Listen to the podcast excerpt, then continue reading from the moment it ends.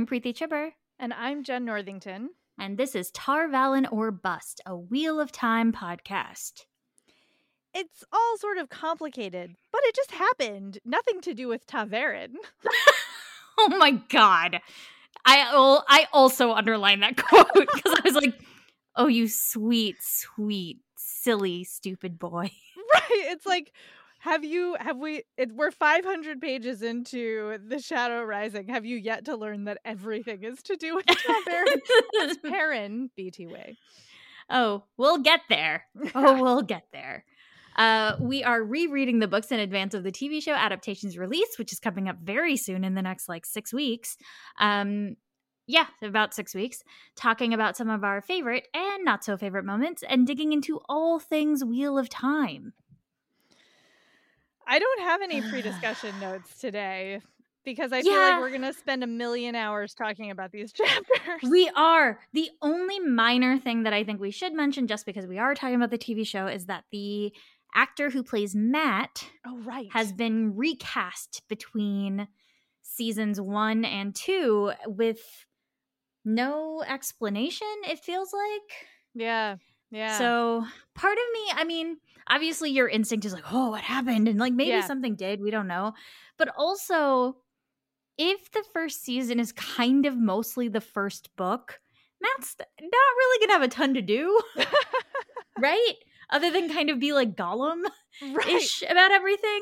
Yeah, that's fair. I mean, it's true that well we i mean they've been saying like it's not going to map exactly right so we don't we don't really know but it's a good point that theoretically if they stick relatively close to eye of the world plotline Mat is mostly just muttering in a corner. So we'll see. I guess, yeah, like so I guess maybe note they... to selves don't get too attached to right. that actor's portrayal. Because like maybe he was great for that but when they found out they were getting picked up for a second season and when Mat was going to have to shift and and how active he is and what how he's portraying the character they thought it wouldn't work who knows i we legitimately don't know anything this is all conjecture right it would be nice if it wasn't for something terrible like maybe he yeah, just had a schedule conflict wouldn't that yeah. be awesome it'd be great i hope that it's that i hope it's something just like absurd and boring. yes, boring. We're we're rooting for boring reasons. Let's go for a boring reason for a recast. Fingers crossed. Extremely, extremely. I think that's about it though. Yeah. Yeah. Well, speaking of Mat, so chapter 24, which we were so good, we didn't read ahead. Chapter 24 left us on this cliffhanger of Mat like can't breathe. And then because Robert Jordan is a fucking asshole, the next chapter starts with like Rand being like, "Hmm, what are these columns for?" I was so furious. I was like, "How dare you? How dare how, the audacity? he knows how to build that tension. I'll he give him that. He really does. It's like the major through line is like Robert Jordan, you know how to like stress us out so intensely. And I will say these first two chapters, yeah. which are technically Rand, but like only like marginally yeah. so. Right. I've like literally I had to pull out a notebook and start mm-hmm. writing things down, which I have not usually I just make notes in the margins. But I was like, no, I can't keep I need to keep this straight. like because so I think we'll do it a little differently because basically over the course of two chapters, we go through the history from backwards from the point that Rhuidean is kind of being built into the Aiel the Aiel history as well as the travelers and the Jenn and the way they all intersect and it is fascinating. Yeah yeah. My notes for this is like so now we found out how the Irish got to the desert because the the Aiel are like, you know, they're like red-headed, blue-eyed yeah. people. That's not yes. a desert people. No. That's not how that's not how geography works, generally no. speaking. Uh, so now we know how that happened, and they were migrants. So that makes much more sense in just how things work. Um, although I know it's fantasy, whatever, but still. There are obvious real world parallels yes. that Robert Jordan is taking from, as we've discussed before, just kind of like piecemeal picking things out mm-hmm. and braiding them to, mm-hmm. bra- braiding them together and doing what he wants, which mm-hmm. is frustrating at times, and you know. We we recognize that, I think. Indeed. I think I think yes. We've talked about it once or twice. I think, I think we have mentioned it. But so yeah, I kind these ahead, new POVs are super strong. So the thing yes! that's happening, yeah, like I don't even know how we're gonna approach. So so Rand is in the columns in Rhuidean mm-hmm. of Light, and he's seeing Muradin, Couladin's brother, like up ahead of him a little ways, and he's looking like very distressed. And uh and then we jump into he is like suddenly seeing things from these other people in history's point of view. So, so we're mm-hmm. alternating between a little bit of Rand and then a big chunk of somebody from history.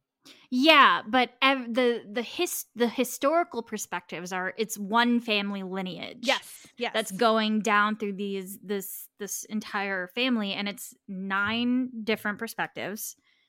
You counted. I I, I count. literally I like I She's wrote it down. her crazy notes. It's, it's yeah. It's I like for every character I put down around how old they, like how old they were if they didn't tell us what the relationship was and Whoa. what the state of the Isle was at the time at which we're seeing them because that's what I was most interested in. Dude, that's so thorough. It's because that's what I feel like something and this is I I, I wrote about this when we originally did a reread yeah. like for Book Riot however long ago. Um, which is something that Jordan does really well, which I think is really interesting is his thoughts on legacy mm. and his thoughts on the evolution of culture mm. and what it means for people and we'll we'll see this pop up again later on but it was this whole these two chapters were just, like I'm obsessed with them. right? I think it's yeah. so interesting because so okay, so I guess we can kind of like dig into now that we've sort of given the overview of what this is cuz like the way I see it is this takes give or take 300 350 years ish okay. based on my math i think. Sure. It's, it's, a little like you know whatever i mean uh, nine generations that sounds about right, right, ish ish or so? Well they're um, overlapping um, so yeah. yes. Yeah. Um so that's the wrong book Where's the right book? Oh, here We're professional. Sorry. this is a really this is a really complex series of chapters, which more so I think than anything else we've read has taken me back to other pieces of the story. Yes. Yes. Right? Yes. Um so we kick off with him being Mandane who is around like 30s ish and 40 it says 40s 40 he's 30 40 40 years old and so he we've they mentioned the Jenn Aiel to us before mm-hmm. can you remember that context yeah so cool. they you're like cool because I, I didn't write that down they t- they have made fleeting references to them in various conversations, but none of the characters that whose heads we've been in know what anything. Like they they know that Rhuidean is the place of the Jenn Aiel, but it's unclear to them if there are actually any people or if the tribe is even a real tribe or if it's just like like they don't there there's no they have never met a Jenn Aiel. They don't know that they ever will. Mm-hmm. And the mm-hmm. way that the other Aiel refer to them is very mysterious. So, in this particular moment where Rand has become Mandane, which is not dissimilar, I think, to sort of the way we saw that brief moment happen when he was like traveling in one of the earlier books. Oh, interesting. Yeah. There were some like POV shifts there where he was like inhabiting the bodies of other people, but he maintained his separateness in those, I believe. Right. Or the way that Egwene and Nynaeve mm-hmm. have moved through their accepted tests yes. is what it immediately reminded me of, except that that's different versions of themselves. And here he is in, he is being, uh, a ride along to the consciousness of some person not connected to him. I mean, theoretically, we actually don't know if he's related by blood to these people. We have no idea. Have I no idea. I actually assumed yes. Yeah. I've I very much assumed that we were seeing Rand's lineage here. But if Muradin is seeing the same things that he's seeing, But we don't- we but don't know. know. that it could be his own lineage that goes back. Yeah. But then again, that's assuming everybody's lineage goes back 300 years, which is like a little iffy. We- but anyway, point being, we did we don't it, it's it's so interesting because i think again this is where he pulls like jordan pulls in these like sci-fi Mhm. aspects in a really Mhm. interesting way which we'll really see in a couple generations yes, um but it does say like separateness faded acceptance came he was mandane he is literally becoming these people and so in this section mandane is coming upon the half-built Rhuidean um they basically are like all of the various sects of these Aiel have either it ha- have it's either come to them or dream or it's been told to them that you have to come here and do this or you will destroy yourselves Mhm. essentially. It says their septs will die, Mandane. Within three generations, they will be dust, in their holds and castle and their cattle belong to other septs. Their names will be lost. Um, and there's all this talk about the Jenn here, and the Mhm. Jenn as a separate entity, like a line that struck me was like killing in front of a Jenn was almost as bad as killing a Jenn. yeah, So we're seeing sort of more of this non-violent right. uh what call it Poli- uh, philosophy i was like Mhm. policy is not the right word um i want to mention names really quickly because the names felt so deliberate so like Mordain, which is so close to Moiraine. Oh, you mean of the Aes Sedai? Yeah. Yeah, so there's right. so there's these two Aes Sedai with Mhm. the Jenn Aiel who appear to be like a bajillion years old. Yep. And yes. Dermin. Right. Mor Mordain and Nerys. Mm-hmm. Yep. And they're there and they say, We speak for Rhuidean and the Jenn Aiel, right? Um and Oh that no, wait. Mordain and Nerys are the the Aes Sedai, right? are they? Yeah. There's these other two graying women. No. I don't think so. I think they're different women. Because there's like multiple Oh, by two graying women might Yeah, yeah. you said No. Um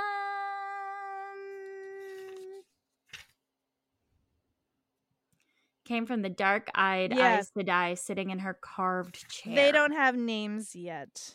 interesting. So that so Nar- Mordain and Nerys are Jenn Aiel. Yes. Uh, but there are two Aes Sedai involved in the conversation. But so they don't are have five people there. Yeah. Well, plus all of the clan. chiefs. Plus, yeah, but from Rhuidean, presumably. Yes. yes. Um, but what was interesting here is the moment of like they call themselves the Jenn Aiel, and Mhm. the Aiel don't like that. There's like an, an uncomfortable notion there for some for for them for some reason. We don't we don't know what it is. Um, and so they're kind of like telling them it's like you have to come because of what is forthcoming, essentially, right? Mm-hmm.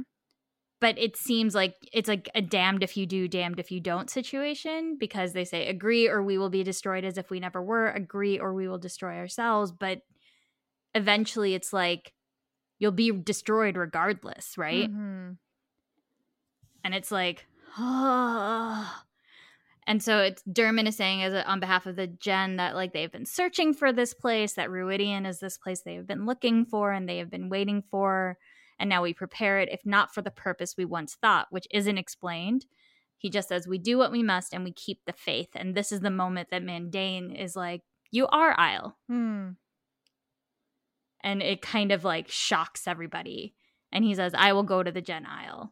And you're like, uh, What's happening? yeah. Yeah. But so I so what we're seeing here is the very first testing Yes. In the, the institutionalizing of the testing of the clan chiefs. Mhm. And like we know that clan chiefs have to go into Rhuidean and come back, and some of them don't. Mhm. Uh, and now, and this is the first moment that that ever happens.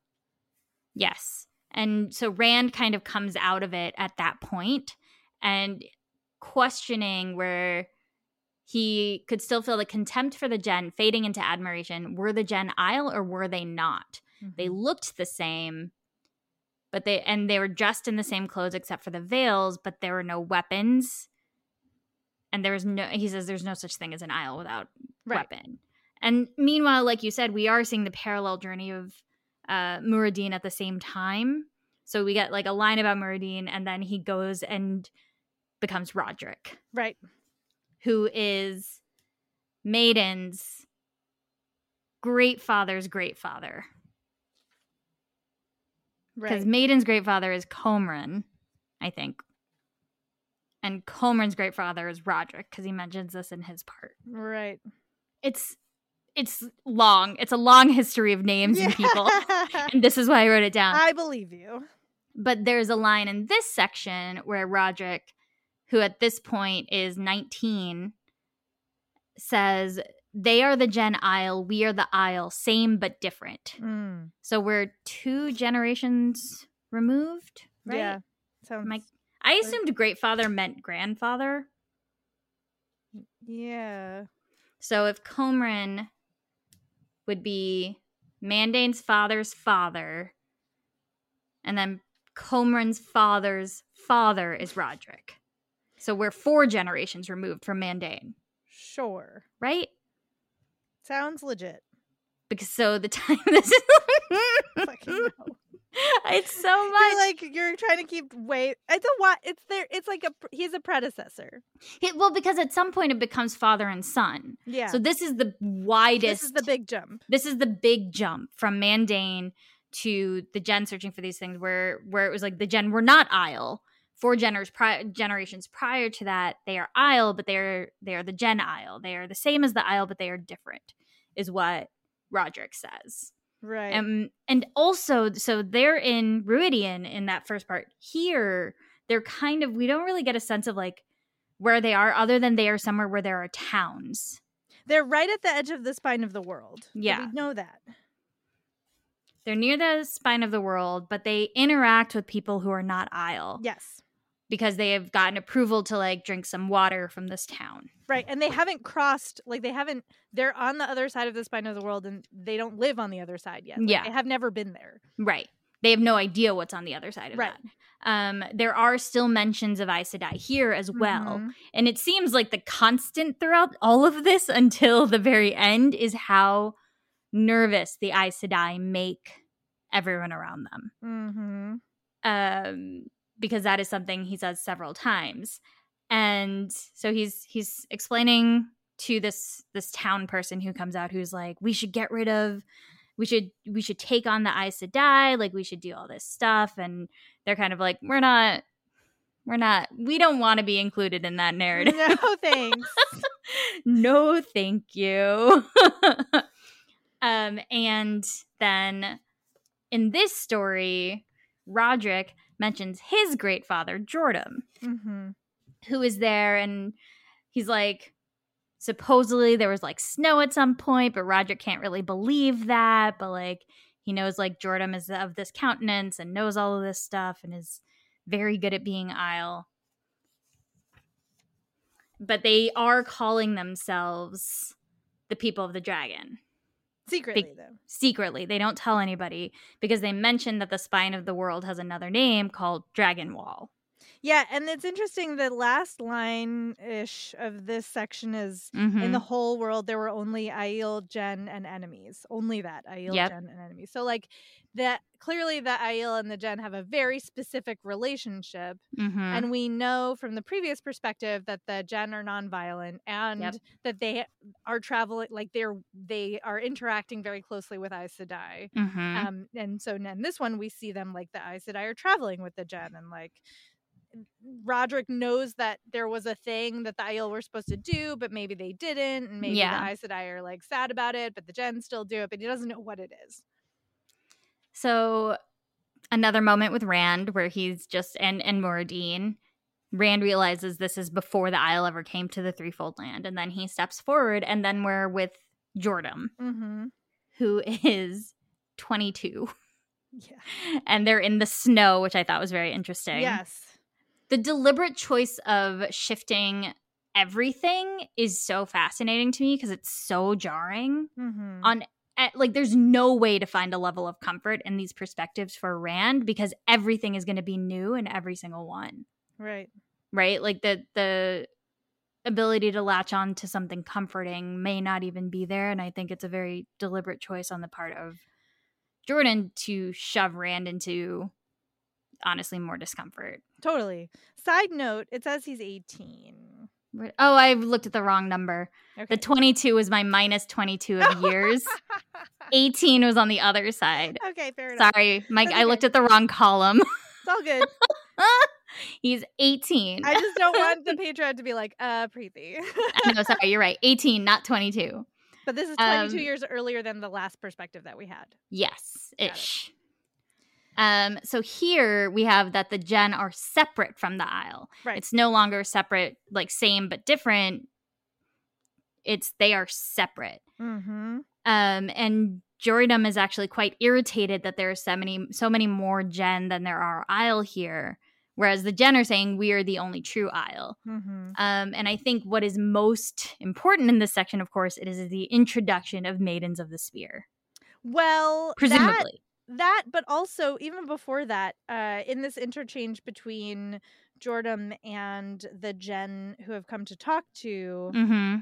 him uh the Jenn says like we are the only true Aiel you have given up the way Yes. and jordan is like that's a lie i've never held a sword like he has weapons but he is saying specifically but no swords. I have never held a sword. So like there's this dispute between these two groups about what this capital W way is. And this Mhm. is the first time we're seeing it named specifically that the Jenn are nonviolent and, and, that the rest of that the Aiel, which Jet like this guy doesn't think that they are Aiel, Right. Uh they like have weapons but not a sword, very specifically not a sword. and also the Jenn travel in wagons. Yes. Yes. So I think we are meant to understand yes. That they are travelers or Yes. there is a relationship between the Jenn and the travelers at Mhm. that at some point the Jenn either became the travelers or something happened right, the Right. nonviolence Or the the, wagons, became the Jenn or the- yeah, right. however so those are the two things right is that the Jenn there is some relationship to the travelers and this introduction of the maiden of the spear Mm-hmm. Mm-hmm. um, Which is pretty great. It's it's yeah it's pretty cool. So basically these uh couple of Jenn come up to jordan because some of their own have been taken and they want to go after them. And jordan's father? Yeah, Right? Lewin. lewin. Lewin is kind of like okay but if you come here and do this you have to take up the spear. You will not be welcome back right, Right.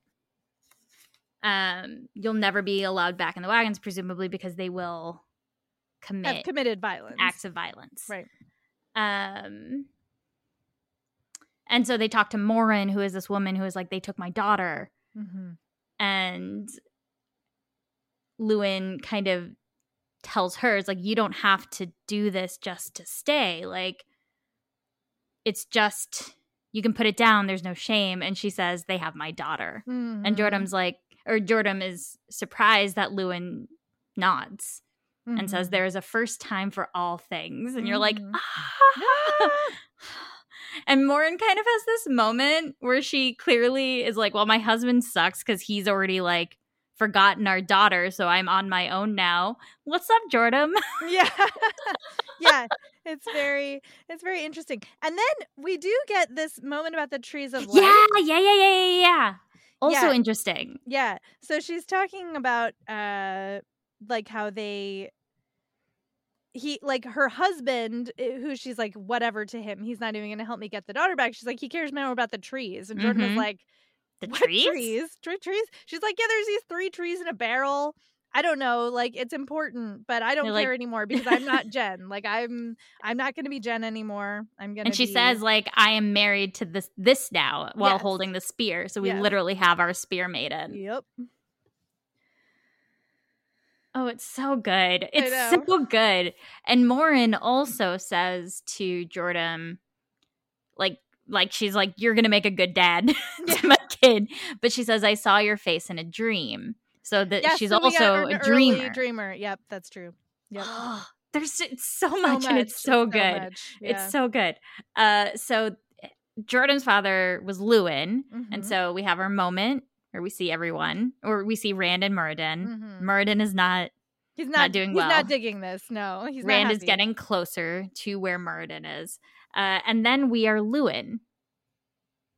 And this, this section was rough. Can we just say like oh my gosh, trigger warnings for you know rape and it's like really graphic violence. Um, I mean the rape isn't on the page, but it's very clear what has happened Yeah. to these women and Because they are- graphic violence. Yeah, very intensely like some kind of PTSD. trauma, They're yeah. nearly catatonic. And this is also a section in which Lewin is there is no Jenn versus Aiel here. There's Right. only the Aiel, right? yeah, and it's the Jenn Aiel. And they're the Jenn Aiel. Yeah. But there is no two right, that's correct. Lewin, so we Lewin is the first Yeah. Aiel to pick up a weapon. Because they go to um they go to save these girls from that were taken by these like raiders or something, Mhm. you know, these like Yeah, it's it's it feels very like Wild West, like vagabonds, or Yeah. like highwaymen kind of situation. and Lewin has gone with a few of his family members. Um and when they get there they think there there was just like this funny moment where he was like I thought they would be fine. I thought they would just be happy to see us and be able to take them, but they're surprised to find of course the the girls cannot run. They're they're in these horrible things and so they have to defend themselves against these men, which he did he the guy says like this like horrible person is like just like can you squeal boy or do you people just run so they're they are known for this sort of Yeah. like nonviolence and this like lack of um aggressive Right. conflict i guess Right. and lewin is trying to get the girls to run and they're not running and then he it he accidentally Yes. kills him Mm-hmm. Yeah, and then you know they all end up defending themselves in one way or the other. It, it Mhm. becomes a violent altercation, and you know he has this moment of like, this is it. Like we we've killed, hmm and like now we cannot be who we were anymore. Well there's also that But- moment where one of his um alicia Mhm. one of the the people in his his cohort go to they're picking up all of the things Mhm. around the raiders they're picking up the like tools or whatever and he goes to pick up a sword and lewin says no Mhm. that is a weapon made to kill people it has no other use a spear can put food in the pots but a sword cannot it is forbidden by the way Yeah. So like even though they've done this act of violence, he is still adhering to what he sees as the way, which Mhm. we've seen show up later on, right? Like a sword. No no Aiel uses a sword. Yep. And they specifically like say, I follow the way. Like I'm still Aiel, I don't use a sword. So yeah. Here's here's the start of that.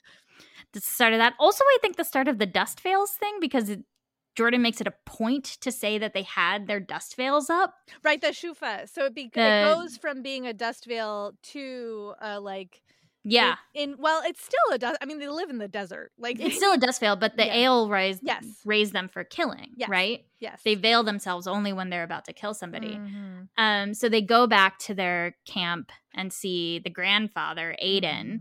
and are kind of like, "We killed them," and Aiden loses his Yes. shit and is like.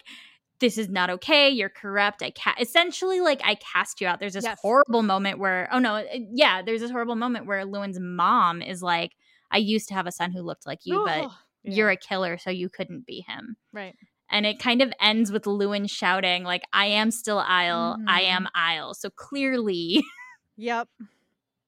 He like deliberately veils his face and says, I am Aiel. And you're like, oh, Yeah, it's iconic.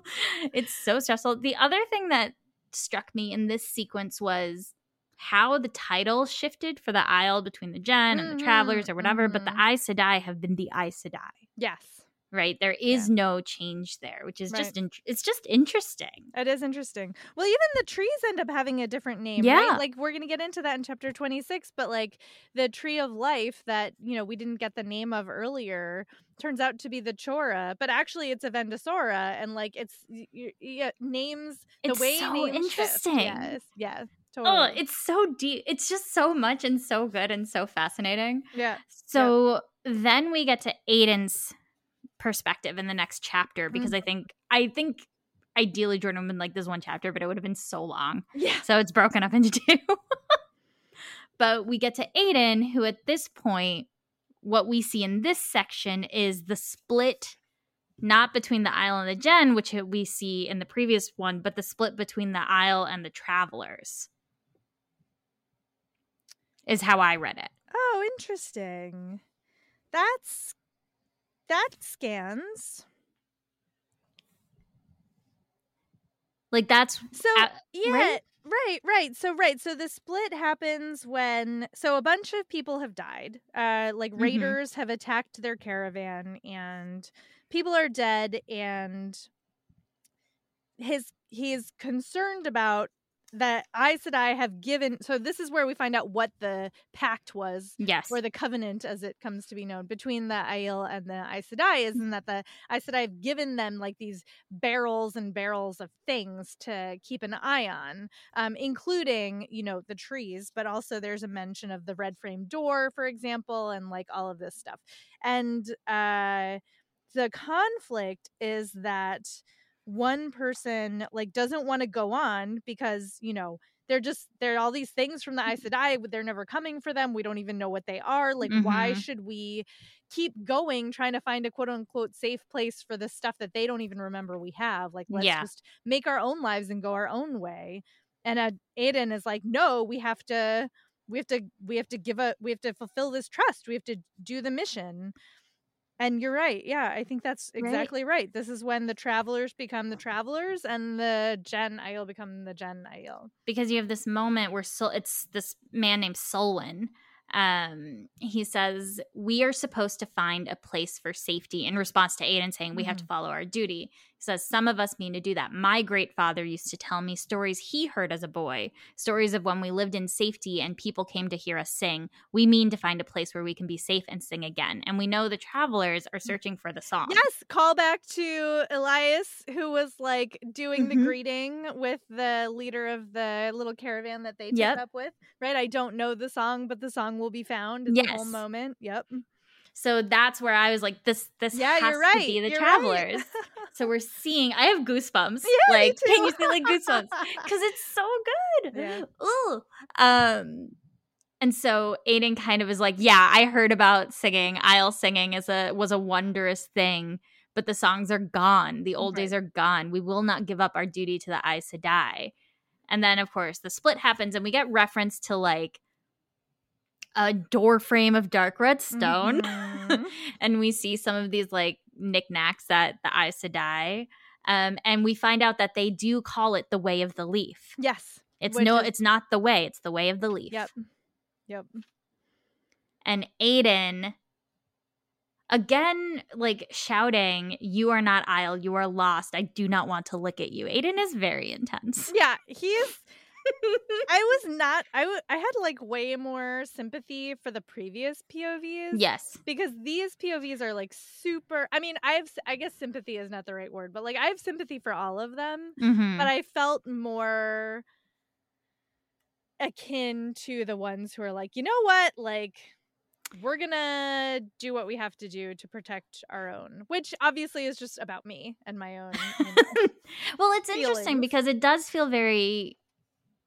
There is a survivalism in Yeah. the previous POVs that exist. That in these, like, yes, they are trying to survive, but they are also like Adan keeps calling people lost. I think Adan feels very lost Yes. Yes. in this sequence, and Yes. and there is this very. Conf- like this big confusion about goals and why Mhm. are they doing this throughout this entire POV that you're like how do you connect to that yeah. and it's like you said you know we're seeing the shift of language we're Mhm. seeing the like kind of uh lack of staying power the the transient sort of nature of everything and it's Yeah. very discomforting Yeah, yeah, absolutely. So, and then this is where like Muradin really is starting to lose his shit. Um, and Rand is Mhm. like, "Oh, that doesn't look good."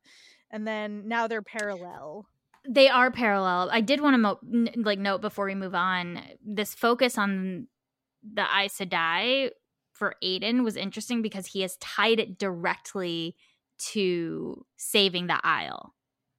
Like Adan says he would save the Aiel, whatever it took, and then he says we are still faithful to the Aes Sedai. Right. Right. Like how much, how long must we be faithful? And I think those Mhm. two pieces are tied in his head of like staying true to the Aes Sedai and the safety of the Aiel, Yeah. which Yeah. is what will become the Jenn Aiel Right, eventually. Right. Right. Um. So. Oh, to rewind for one second, I Yeah. did sort of love that after Lewin and the others split to become, you know, just plain Aiel, I guess, as opposed to Jenn Aiel, they're following the wagons yeah. to protect them. Yep. Like they're they're traveling with, I mean, they're not with them, but they're traveling in close pro- proximity to try to protect their like family and loved ones who cannot or will not protect themselves. And like it's just so that's like really lovely. That's really lovely. Is It is. saying.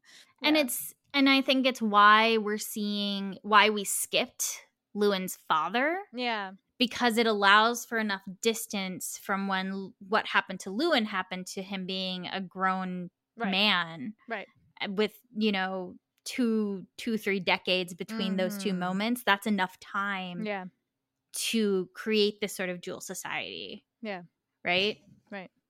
so like it's it, it makes sense and so then we get to jonai who is adan's father mm-hmm. right Yep. and jonai is like 73 here which means he must have had a lot of kids Mm-hmm. because i think adan's like 10 or something like he's very young i Well, to that's say a tall young man. or maybe he's 20 Yeah. He's he's young though. He's much younger than you would anticipate a child of a man who is 73 year old 3 years old to be, I feel like. But so Jonai is talking we are very close here to the breaking of the world Mhm, mhm. because everything is chaos like this is just afterwards it feels like um they're doing their duty and the land is you know we've been shifting from location to location to location in the previous povs here jonai is thinking about how the land is literally shifting like Yeah. he does not know what landscapes he's been to before will look like because of how the um world has been impacted by the war Right. And he's naming this is where we start to see places named that we don't we can't Yeah. find on the map. They're not Right. on the map. They're not on the map. Um, it's very, it's so close to it though that we're seeing like, uh, the shift in legend to reality, Mhm. right? Where he's talking about like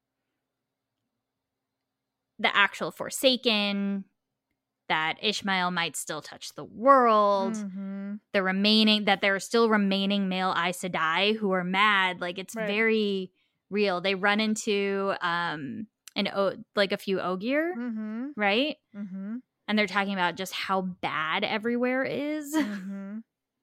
it's rough stuff. It is rough stuff. It's also the first part where we see it actually named that they know what's in the barrels. So like Jonai says they ran into an Aes Sedai and she took some of the Sa Angreal and Yeah, yeah, yeah, yeah. So like now we're because after this they don't know what's in those like they don't know. They're It's just stuff that they've been told they have to take care of. But here they know exactly what it is that they're carrying. Well, Jonai knows, right? Jonai so knows, right. Jonai, who is 73 years old, knows. Right.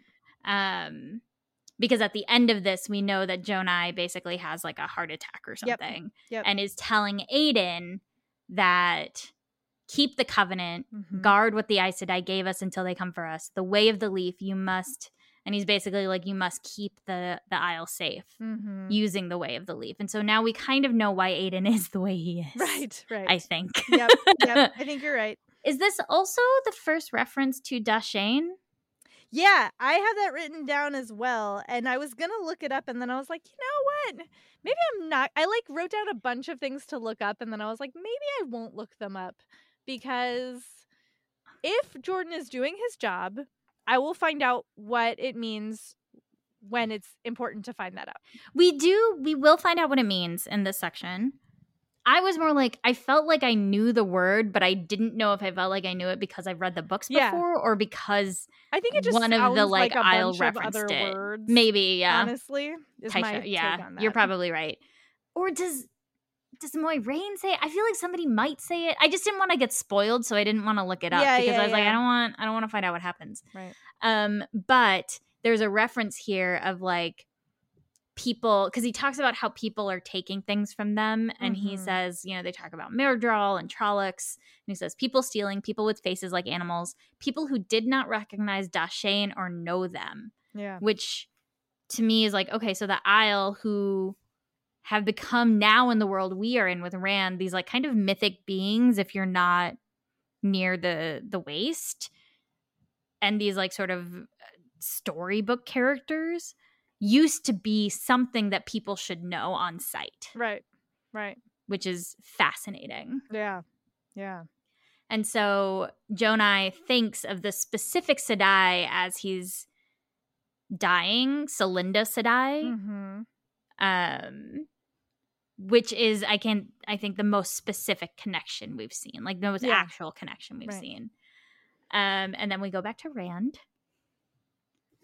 And Mm. now we're with Jonai again, which I was like, what? This is interesting, right? It's like, yeah, we just get a younger Jonai. But just mildly, it's just 10 years earlier. Yep, yep. So he's 63 here. Yeah. And the world Which- is not quite broken yet. Yeah. So this is This is intense. wild, right? Yeah. So they're living in a city, like the the Da'shain Aiel are living in a city.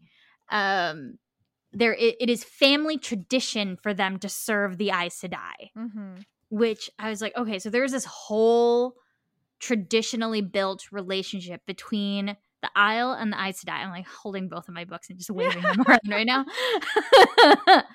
um, there are. This is also where we find out there are multiple green men. Mm-hmm. They're Called called, the Nym, Nym. right? Right.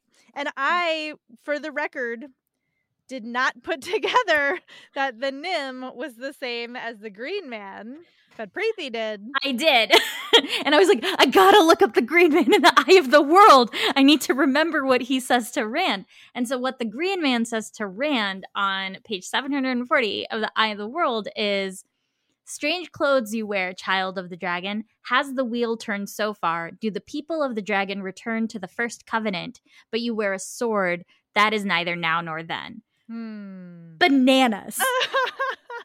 I was like, "Oh, is that Someshta?" Like we meet this one I- in maybe I think so, right? In this section, and I was like, "I bet it's the same one. It must bet be. it's the same same Green Man." Like, why would he take the time Yeah, to like yeah. name this character? Right. But what struck me so much is that that was what book are we on? Four?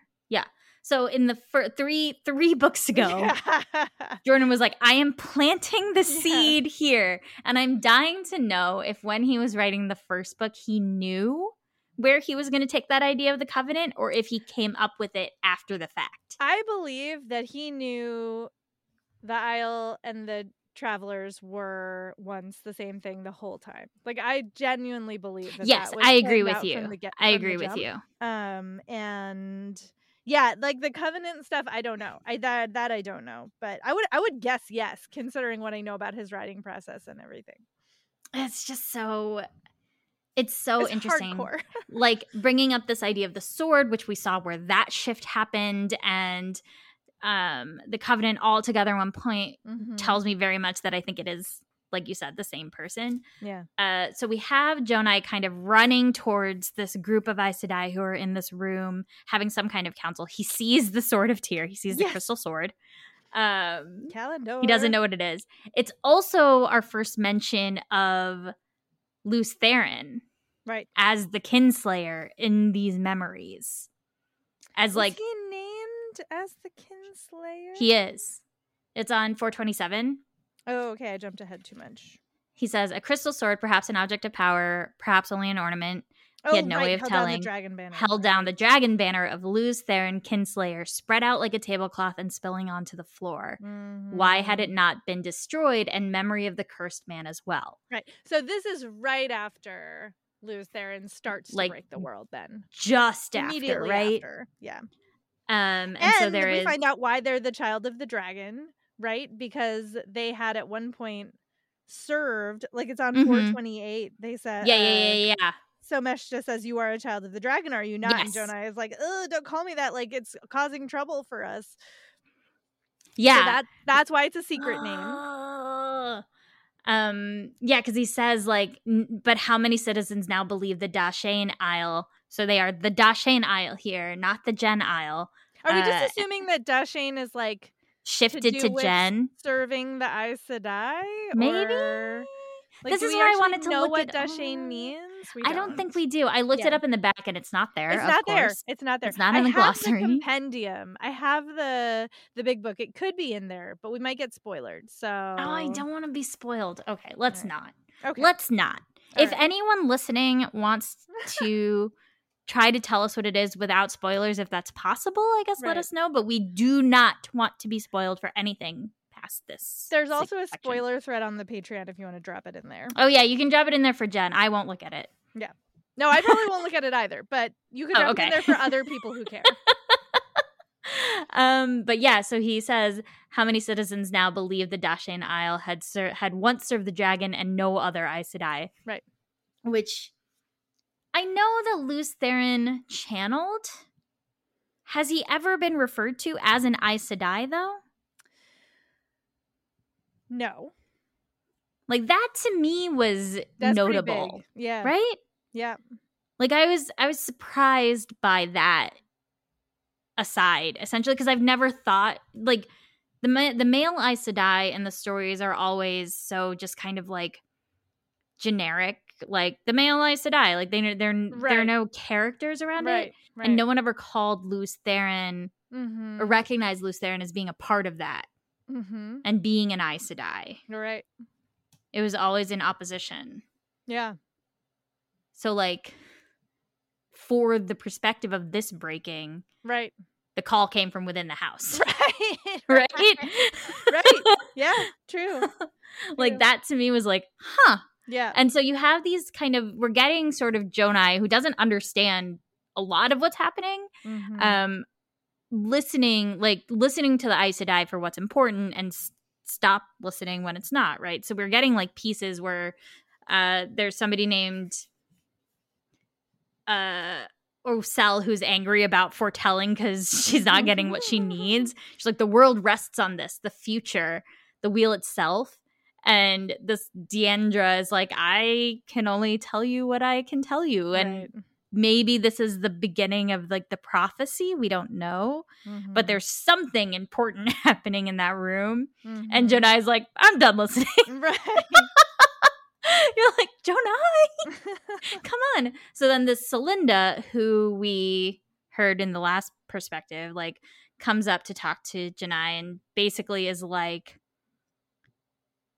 you Dasha. Okay, so I wonder if Da'shain, because she says, Do you know what happened to the Aiel at Sora? And he nods and she sighs. And then she, this uncomfortable moment of her reaching out and like smoothing his Mhm. hair, which you're like, mm, I don't like what this says about the power dynamics here. yeah. But she says, You, Da'shain, have more courage than. And then she said, Oh no. So yeah, so Da'shain is just kind of. I, I was like, maybe it's just where they are, but I think it's just Aiel in general. Yeah. It seems like it. So they talk about all these Aiel linking arms and singing, trying to remind this presumably other male Aes Sedai of who they were. And it didn't, he massacred them Right. essentially. And it's very, it's very sad. Yeah. Um, but the Da'shain were able to earn time for other people to escape. So there's still, even though they are the the root of like nonviolence or whatever, we kind of see the pieces of the Traveler and the Aiel all together in mm-hmm. one space here, which is very interesting. Yeah. Yeah. Yeah, and then on page 429, she says very specifically, like, keep the covenant. Yeah. If they lose everything else, see they keep the way of the leaf. Right?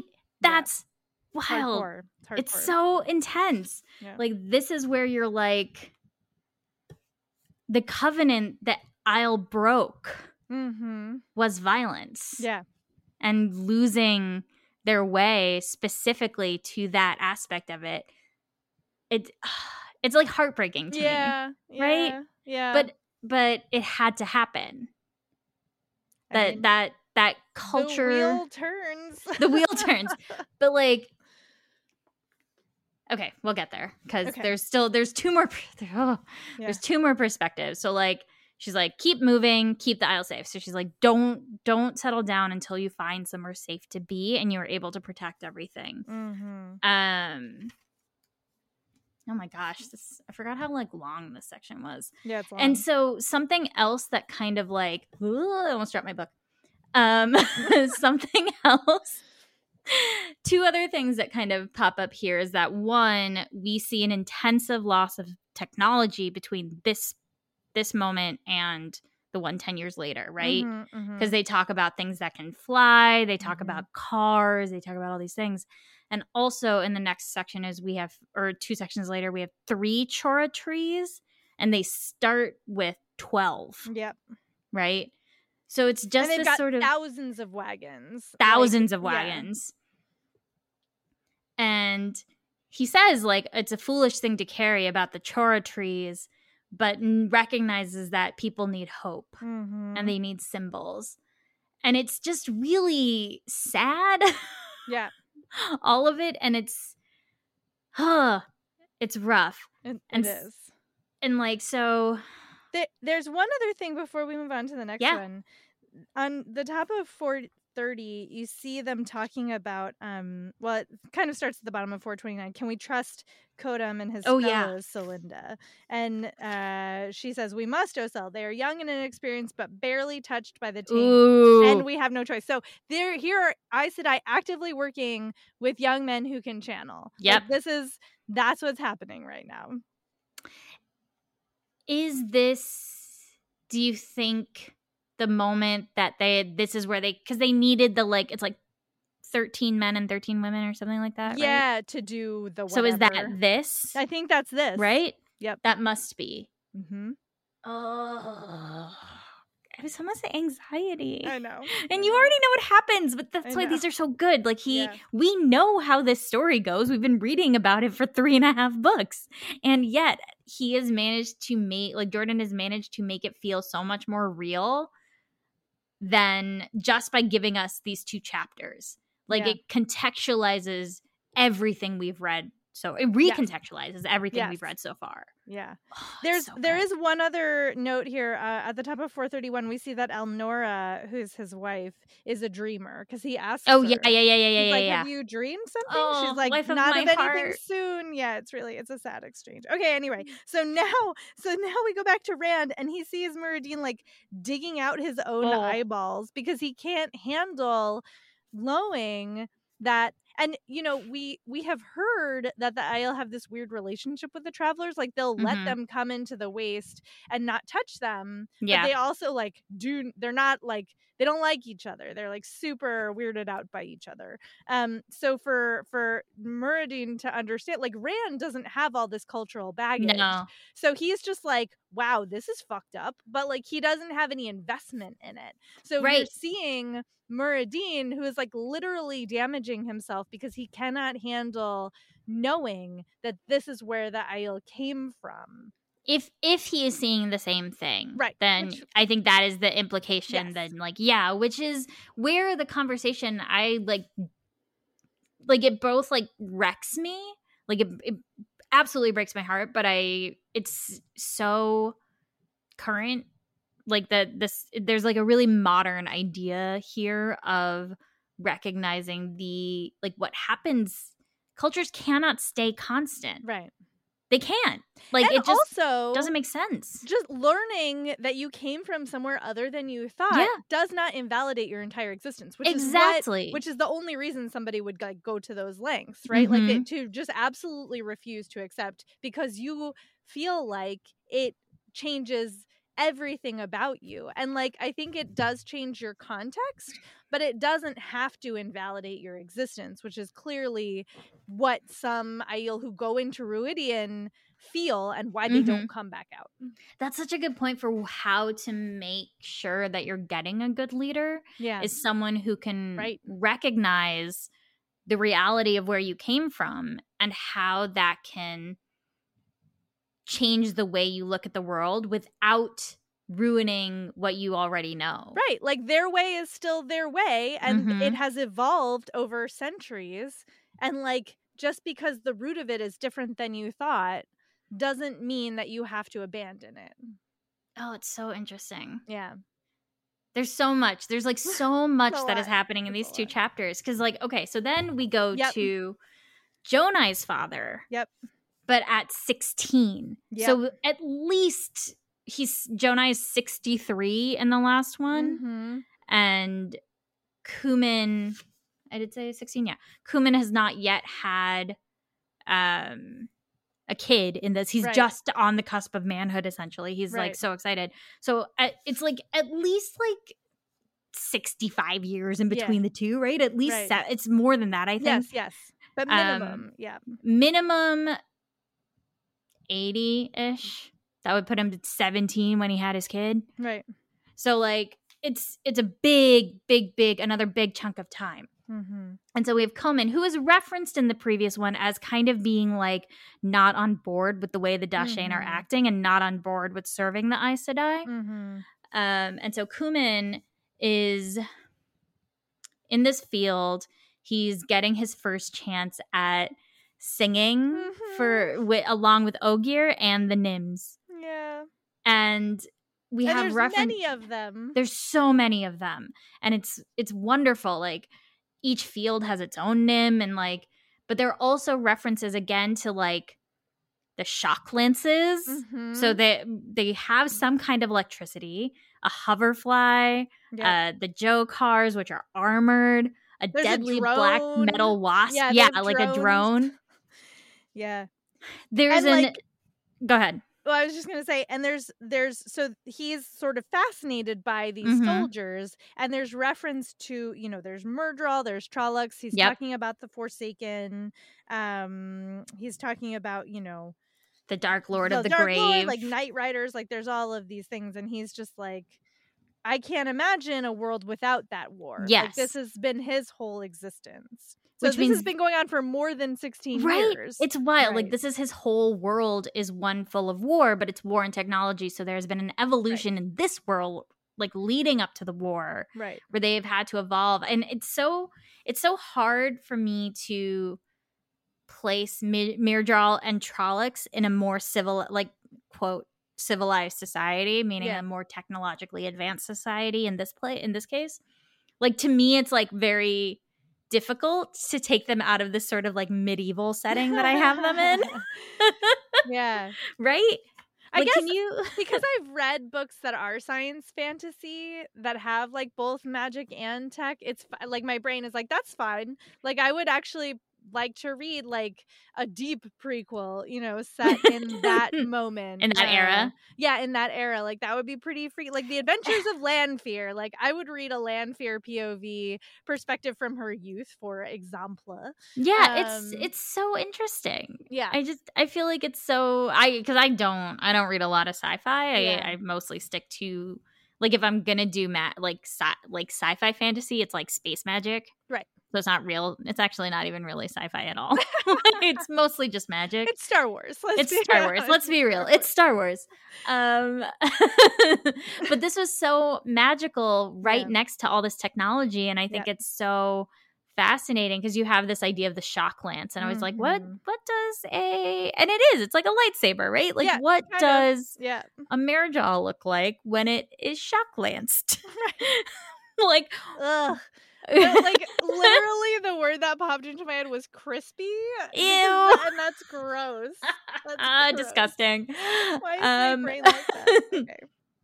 so there is this uh line where Coumin is thinking about his grandfather Mhm. Charn and Charn it's interesting because Charn says that he served one of the Forsaken Mhm. and not just any but Lanfear and also he had served Ishamael Mhm. um or no, it's like, oh, you might as well say you've served Ishamael. yeah Like, you might as well say, like, say you've served uh Ishamael Yeah. and Coumin is like, why can't he say that he served Lews Therin? So Right. Lews Therin is not the Kinslayer. Right. Lews Therin is this like the great the dragon. But Mhm. it might like I feel like the way this time period was described back in book one, you're thinking again, like Age of Legends yeah. and like whatever. But now I'm just like, he was probably just like a really big general. Right. Like, right. right? He was like, an I said a high ranking I said I dude. Yeah. Yep. And like clearly they thought he was in some way meant to be some kind of like mm-hmm. big deal, but here he just seems like a man now. He has been right. Fully contextualized as to being a male Aes Sedai high ranking officer in this war. Yeah, on 433 towards the bottom, you get we have a report that Lews Therin yeah. led the companions on a strike at Shayol Ghul. Like this is so military, right? So it's military. so military in a way that is so counter to the battles we've seen thus far. Mm-hmm. Like compare that to the battle uh at the end of the Eye of the World with the Shienar, the Shienarans, and all of the like Trollocs and things. And that that was like a fantasy battle. That was like a Lord of the Rings right. fantasy battle. Right. This is like you have reports, you have communication, you have mm-hmm. like this is a military battle. It's right. so weird and like modern in a way that it, it really makes me a little uncomfortable. it's it is dissonant to the rest of the book. I do love that this is like they think this is the moment at the end of the war. Like they've sealed the war, yeah. they've trapped most of the Forsaken on the other side, maybe all of them. Like they think this is like this is the moment that the war is going to be over and the soldier is like what am i going to do with myself well i guess there will still be trollocs to kill so yeah. like i'll still kill trollocs but like as far as they're concerned at this moment in time they think that like things are going to be okay the yeah. war is going to be finally over which is so sad because we know obviously that's not what happens well it's it does sort of happen it does, but they don't yeah. anticipate what right. the impact will be, right? Well, That's the heartbreaking part. Lews Therin hasn't gone mad yet, so he, yeah, he hasn't gone has mad. happened. And so, also during all of this, we're getting more sort of like lore and world building, yes. where you he you know they have this whole thing where they're singing, um, everybody lends their voices to each other, and there's dancing, and the Nym participating allows for these like greens to grow in front of them thanks to this like ritual that is happening. And it's beautiful and it's sad that this is the song that the travelers mm-hmm. are searching for. Yeah. And I don't I don't remember how this piece of the story goes. Like I don't remember at all how the the story evolves on this level for the Aiel and the travelers and if, Ooh, if there I is any remember some of it. i don't remember i don't remember if there's like reconciliation i don't i don't remember anything. Um the other thing is we do get that like some say that the Nym never died so i think your instinct that it is um Someshta yeah. at the end of book one is even more so correct. Yeah. Um and then we get this really oh sorry go ahead. Well so we're getting a little more building of like the Aes Sedai, um, how the Aes Sedai work with the Aiel a little bit of being chosen, mm-hmm. of like, um, they work with them, and then the difference between kind of the regular folk and the Aiel, where that when like the soldier would have been chosen to begin his training at 10 soldier would have been or uh Coumin was glad Aiel were spared that choosing which I also thought was very interesting of like this is what the society works like and the Aiel operate right. on an entirely different level mm-hmm. than kind of what we might call the common folk. Right. They're sort of like in between the Aes Sedai and the common folk. Mm-hmm. Yeah. And then we get this really sad moment Ugh. that the it's i mean it's basically a lynching uh yeah. happens because the townspeople who also believe that the war is over they're hearing mm-hmm. these rumors and they're taking their fear and their frustration about the forsaken out on the Aiel because they know that like once upon a time before the forsaken were bad you know that i guess clearly the implication is that the forsaken were all Aes Sedai at one point yeah. Because they're talking about how the the Aiel served the Forsaken. Well, are they talking about is it the Aiel or is it Coumin specifically? No, it says here like uh, we will root out all of you, All of you who serve the while Forsaken. pretending to be on our side. Yeah. yeah. So and we'll treat the lot of you as we treated that crazy old man. Yeah, he does. Like this, this guy kind of like punches Coumin in the face in the middle of the street, Mhm. and then Coumin, who loves his grandfather and was going to see his grandfather to act, like to talk about life after the war and what that might might look like, um, and he finds that he's been lynched. Yeah. and it ends with Coumin saying, "Why we are Da'shain? Why?" Mhm. Which again, that feels like such a heavy word to use there, and I I feel like I'm missing context. Yeah, it. same. I don't understand how. Like, first of all, we didn't see where Jenn came into the picture. Like, it just suddenly was there. Mhm. Um, and it's not even like you know you could talk about like linguistic drift. It's not even a corruption of Da'shain. So like we don't know. Dude, that, I was actually thinking it might be. Like Da'shain to Jenn to me is not that far off. But if we're looking, they I go from this is why I wrote everything down. Um so Da'shain is the first we see it in Jonai, right? In when he is 63. And then Jenn is not until is between Lewin and Jordan. So Jonai is Lewin's great father's father. So it's about mm, a hundred years between Da'shain and Jenn ish. I guess okay. I'll buy that argument. Sure. Like I feel like it could get from Da'shain to Jenn between that, but I still we don't still don't know what Da'shain means. Da'shain means, No, right? Ah, it's kind of killing me a little bit. Yep. Um, the one thing that I did think about was Yeah. that Da'shain doesn't sound that unlike Gai'shain, which is no, it doesn't. the servant thing Yeah. in the Aiel. Like if you get touched during combat, that maybe that's what I'm thinking of. I think that's what you're thinking of. You have Yeah. to go serve the person who the warrior That makes sense. you, That makes and sense. like you're not allowed to carry weapons, and like Yeah. you're a servant. So like. I was that those were the two I was equating. In No, you're right. Sort of, sort of. They're not like super How the same, it- but they're not How is it spelled? Uh, I was trying to find this earlier while we were talking, but I didn't want to pause to look for it. But anyway, I so but I still and I like sort of see where you're coming from with Jenn, but like I don't know. I want it. I want more context for that, and maybe we'll get it later. I don't know for sure. Um, no, I um think I actually like your gosh, got uh, gai'shain. Yeah, That's right. Is that what it's called? Yeah, Gai'shain. So so 384 Okay. We see that Gai'shain are like, oh, they make an arrogance of humbleness. They like, you know, she's she's mad about how they're interpreting Ji'e'toh, um, which is their honor code. So Gai'shain and Da'shain sound pretty similar. Very, very similar. Uh, but yeah. Huh. Da'shain versus yeah. Huh.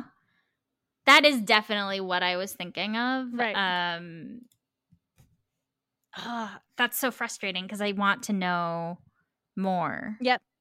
Yep. About that specifically. Clearly there is some kind of relationship yeah, yeah. between the Da'shain Aiel who used to serve the Aes Sedai and Guy Gai'shain. Why can't I say it? Whatever. I don't. Uh, who knows how it's actually supposed to be pronounced? But Guy But there's yeah. clearly a relationship there between the two hmm and in terms of just serving Yes. another person i also wish we had gotten a little bit more about where ji'e'toh had come from Yes. Yes. like i'm surprised get that we Ji'e'toh. didn't Nope. Nope. um okay so then we we that ends we get back with rand for a second uh he like muradin at this point has veiled himself And, and it's super gross and horrific. yeah because his eyes are like just like gaping bloody holes He's like chewing on his own face. It's gross. disgusting. Um, and so then we're in with Charn. And so with Charn, this is bananas. So Yeah. here, Charn is 25. mm-hmm. So we are, and Charn was Coumin's great father. So Yep. this is a significant amount of time, Yep. right? Like Coumin is 16. Mm-hmm. So it's probably, I don't know, like 50 years, something like that. Um, maybe 35 since he's 25 years old here Mhm. but now we're seeing like what the Age of Legends looked like, and Yep. it was amazing. They had like skyscrapers, like Yeah. and like hover cars and yeah. Um, they have yeah, they have these like hover cars and whatever, but he still says like if if he needed to go somewhere far, and Aes Sedai would travel, so they have traveling Mhm. in the way that they have it, uh, or have thought about it in current times. Um, there are all these like names of places that we've never heard of except for Sora, which we heard in the pre the previous section before the last one. Um, there are all these Sedai that they're talking about who they have service to specific Sedai, Mhm. which also again don't really love. Yeah, no, I don't I'm not into that. Not into it. But then we see some hierarchy come in, but not a hierarchical attitude from Charn, which I thought was interesting. Yeah. Right? Like he runs into somebody walking, um, and the person is initially angry, but then realizes this person that Charn is uh Dashain and just immediately starts apologizing. Mhm. It's like I should have been watching. You're right. Like I'm so sorry. And I wonder if that's because of the relationship between the Dashain and the Aes Sedai. Yeah, I mean, I think my impression was that it's like this is a person who's sworn to nonviolence, so it's like Mhm. unmannerly to Oh, yeah, yeah, that makes sense. towards them. So I yeah, I think it's more that it's a person who's sworn to nonviolence is uh it's not cool to like offer them violence at least at this point in the cultural context and then also i think it probably could be related to their special relationship with Aes Sedai because i assume even Yeah. at this point nobody wants to fuck with the Aes Sedai. No, I Like, I imagine even though they're not. like as scary to like they seem to be more normally integrated into Mhm. society in the age of legends but you still don't want to piss off a magic user It is really interesting to see the shift in language too here, where Charn says, "I'm not hurt, citizen," mm-hmm. and we've gone from citizen to like town people yeah yeah because those are two like one feels very cosmopolitan Mhm. and one feels very like home homey and like not Yeah. as you know it's it's it's a subtle shift but i i thought it was like an interesting one. Mm-hmm. um this is just this feels like new york city. Like that's what this feels like. This feels like a very metropolitan Yes. area. Yeah. It it feels like very like you have the specific reference to the way people are dressed. So this woman is wearing a shimmery white streith that changes opacity which i i was like what?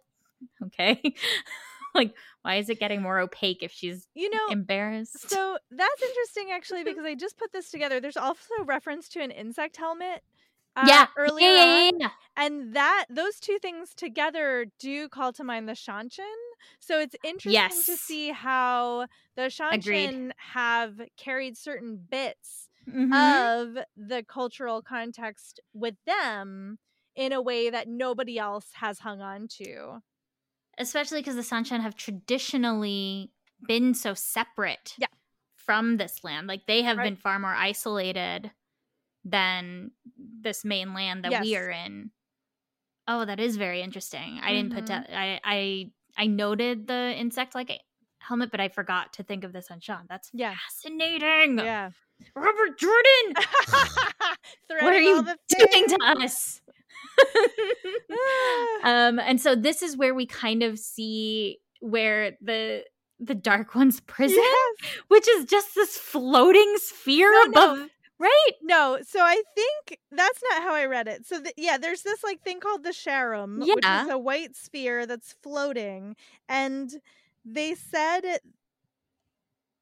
oh well yeah yeah, no, you're right, you're right. I because I was like, oh, we're seeing the Bore happen. Like we're seeing. So the the context for this is the Sedai have told him that they have found a new source for the one Mhm. power that like female and male can tap the same source instead of different halves. yes And so then, you know, everybody can do even greater things and there's no differences. And like, won't that be amazing? mm-hmm. And I read it as that they're using the Sharom to tap into the Dark One seal. Not that it was the Dark One seal, but you're probably right because there's this very graphic, like, the the thing like they like there's all these fires and Mhm. blackness and the Sharom is breaking apart to fall maybe it's But Well, how would they then- not know that it's the seal? On I don't, but I don't prison? think they're using it because it's then Rand thinks because we go back to Rand and he says, "Did I really see the hole being drilled into the Dark One's prison?" So how did they not know what that white sphere is? Is my question. I Like, think how did they not know? I They've got a name for it. the the sh- the Sharom, Right, like, why don't they know what that is? I don't know, These but maybe maybe have. maybe it was a, a collateral damage. Maybe it wasn't using that. Maybe that was just because the source is not a physical thing. No, right, exactly. So like whatever they found is this new source Right. is not a physical thing. Maybe they sensed something Mhm. that is the Dark One's prison, but they didn't know that it Right. was coming from the Dark One's prison. Like I don't But I don't think the Sharom is literally the Dark One's prison. really. I think it is. No, because that's way too literal. First of all, like I he's don't not know, like man. he's not in a sphere. Like I don't know. really? It says what seemed a tiny chip of white spun away from the Sharom in a jet of black fire. It des- it descended deceptively slow, insignificant. Then a hundred gouts spurted everywhere, everywhere around the huge white sphere. And then Rand thinks, "Did I really see the hole being drilled into the Dark One's prison?" That seems pretty clear to me. But what if it's like a symbol of the prison or like the seal on the prison? Like what he I don't like you that. Actually want it- him to have been inside an egg. I think like, he was inside the egg. I do. I think he was. It says the don't like. The Shar- the Sharom broke apart like an egg and began to drift down, falling an obsidian inferno. I know. Darkness spread across the But, sky, like, swallowing. The- it I be, like I think it was it's like the literal prison. Like it's like the Quendel. It's the seal, I don't- not the I actual don't. thing. I think it's the actual prison. I object. I don't like it. I think Rand literally calls it the Dark One's prison. well, he but he doesn't know. He doesn't know either. He knows nothing. What does Rand know? He doesn't know anything.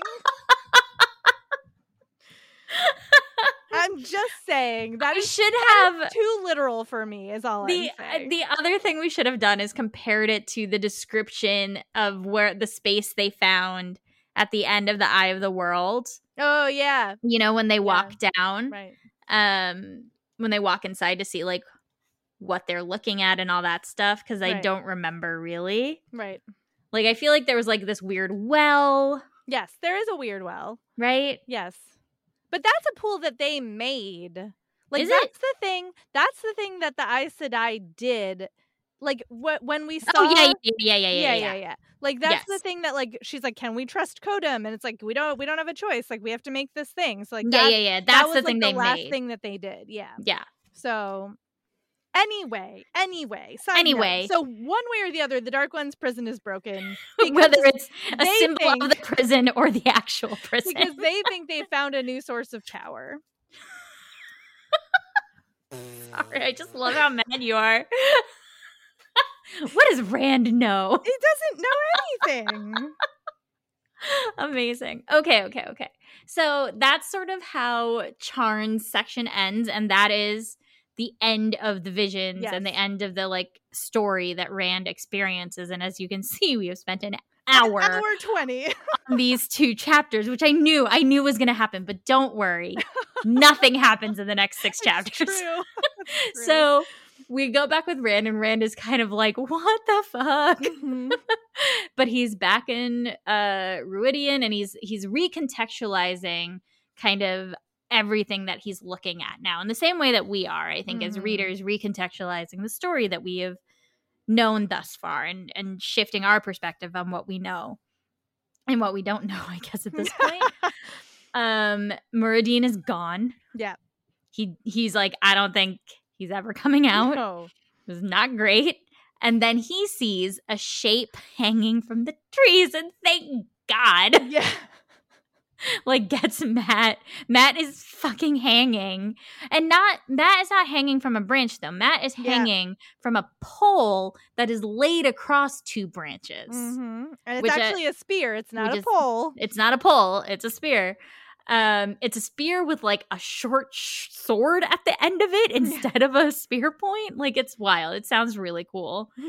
um but he saves he saves Mat he gives Mat mouth to mouth resuscitation because he's like freaking out and he doesn't want to use the power because he thinks of that creepy zombie girl he made yep.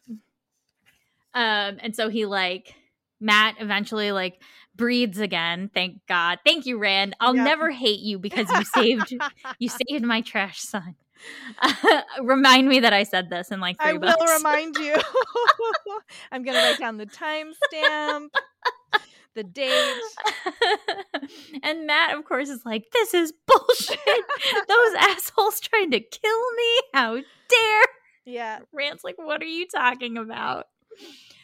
But of course, Rand is also like, "Did you get answers? I need answers." Right. Mat's like, no, bro, don't go in there. you cheat. It's like such a, it's such like a, I don't know. It, it's not anticlimactic because it it gets wild in a second again, Yeah. but it is sort of an anticlimactic like moment after what we've just been through. Oh yeah. Because Right? you're like, okay, so Rand has just discovered this like really intense secret about the Aiel and also seen the whole like events that surround the Yep. breaking of the world. And then he sees his best friend hanging from a tree and has to resuscitate him. And then they have this like sort of offhand conversation, but I think that's just like what else can you like when things are that overwhelming it's just kind of gallows humor comes Yeah, that's true. and, like you just have to like be a little bit normal for yourself Yeah, so he they they have this conversation where Mat's like, I didn't get any answers, but I got something out of them because he gets this medallion, which is a Mhm. silver fox head, and he puts it in his pocket, and he gets the the spear, and there's something written on the spear which he says, "I'll keep this. Their joke, but I'll keep it." And Rand's like, "A joke?" And he reads it to him. Um, and it says, Thus is our treaty written, thus is agreement made. Thought is the arrow of time, memory never fades. What was asked is given, the price is paid, which we don't know what that means. But what, what, what? what? well i just want to point out Yes, that there are ravens on the spear there are ravens on the spear. and it's thought and memory which then Mat calls out again i'll give them thought and memory Yep. and thought and memory are odin's two ravens in norse mythology I didn't know that. and a thing happens to Mat later on Yes. That is yes. very odinian Yes, I do make up a remember that. I do. So that's a that. call forward right yes, there. that's a that's a some some foreshadowing. That's for some us. foreshadowing right there. I just my favorite part of this was that Rand is like, that I can't read that. Yeah. Mat's just like, and we know that what Mat asked for was for his memories back Mhm. and then a couple of other things and like a way to break from the Aes Sedai, right? And like I can't Yeah. remember what the third one is, but um it's uh oh and a way out of the place, right? He asked for his memories to be refilled. He wants a way to break from the Aes Sedai and he wants to get out. Yeah. So like this is how he's landed. So Yep. clearly his brain now he knows some things that he Yep. doesn't even know he knows. I know. I'm so mad we didn't get a Mat POV. I I, am furious. like I am seething I that we don't get a Mat know, POV. I like I can't. Ugh, I'm so mad. Okay, so I just they. remembered what the Fox Medallion does. Side note. I won't say it because it's a spoiler. But I don't I remember. just literally remembered what it does. I don't remember at all. I remember the one thing, and that's it. Yeah. Um.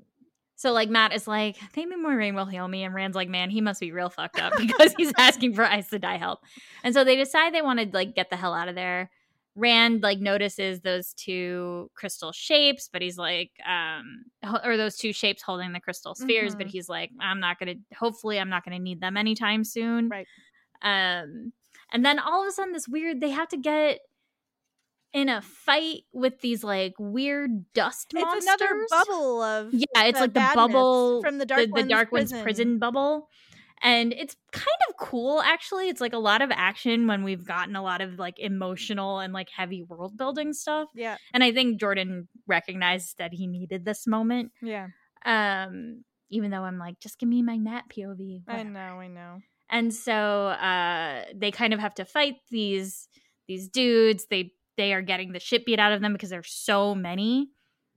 But it does lead to this like great moment of normalcy, I feel like, when Mat's like because Rand finally uses the power. Mhm. Mat's like, about time. If you know how, why the fuck didn't you already do it? right.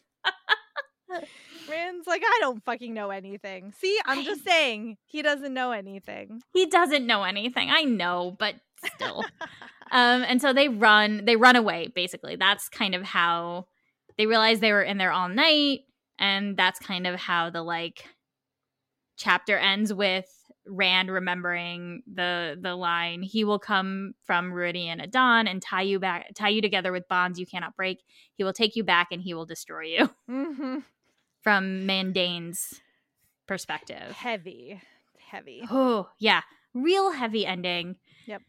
And then And then we get this garbage oh chapter. My God, We're back with God, Perrin and Faile, and they're in garbage the ways. chapters. and like they are literally abusing each other physically like It i cannot sucks. handle and i i feel like my biggest problem with this portrayal of their relationship is that robert jordan is treating intimate partner violence as if it's like cute and like quirky. it's like oh yeah. look they're like look they like both are hitting each other Perrin is gonna spank her and like you know Bain and shatter aren't gonna do anything because Mm-hmm. she started the fight in the first place and i'm like this is not like this is not cute like it's not cute it's not cute i don't know how else to say it it's it's cute. frustrating as hell and it also doesn't make sense No. like for for Perrin's He's character so it doesn't make sense He, no, and like I think the thing that we're supposed to understand is that like that's how crazy she drives him, but that Nope. is literally an abuser stereotype. Like, Yep. you made me so crazy that I had to do this thing to you. So like, I hate. I like don't even want to distinguish this No. chapter with any more words about it. like all we'll say is that they're in the ways and then as they're on the cusp of leaving the ways the trollocs show up and they have to fight trollocs in like just outside and it's like Perrin has a moment where he's like, I'm gonna put my teeth in the neck of a neverborn, and it's you know wolfish as we know. right. Um, they make it to the ways and they like kind of run out, and Loial lo- locks it from the outside. Right. They make it to the gate, the Manetheren gate. Yeah. And they get out and Loial locks it. Right yeah, it's it is what it is. Yeah. It's it's Faile and Perrin are just like so annoying in in all of these chapters. It's like, really frustrating. genuinely puzzled as to why I remembered them so fondly because I am not getting I don't- I really don't know. I don't know. I don't I- know. I don't remember hating them Yeah. in the same way that I hate them now, but I also was much younger when I read these right, books same. and I probably mean, same. didn't have that context, right? No, like of course not. Of course not. if you're because I definitely read this when I was like 16. Oh yeah, I was younger than that, and I definitely had no context for that kind of relationship. so I guess if you're a like- kid and yeah. you're like, "Oh, it is hard to handle your emotions." right, right. I feel seen by this. yeah, I don't know. Ugh, don't it's so silly. Um, so this is like they're on they're in Manetheren. They're at the. I did laugh a little bit at like Jordan being a Lord of the Rings fanboy here Oh. because they're in like the mountains of mist and they're talking about like the last king, Aemon al Caar al Thorin. Yeah, like hundred I see you, I see you, bro. Right. I I see what you're doing. hmm Um, and Perrin notices two hawks, and one of them gets shut like shot down, which he thinks is weird. hmm And then a black cloud of ravens burst up, and we know ravens can spy for the Dark One. And he is trying to reach out to sense wolves, and he can't find any. Can't find any. There's none, which is weird. hmm He's he's like making it's it's making him very nervous. He's Mhm. anxious about like what if he doesn't end up finding any wolves. Mm-hmm. Okay, then we can get to the next chapter. Well, he goes into he does go into the dream, and in this uh, chapter. No, twenty eight.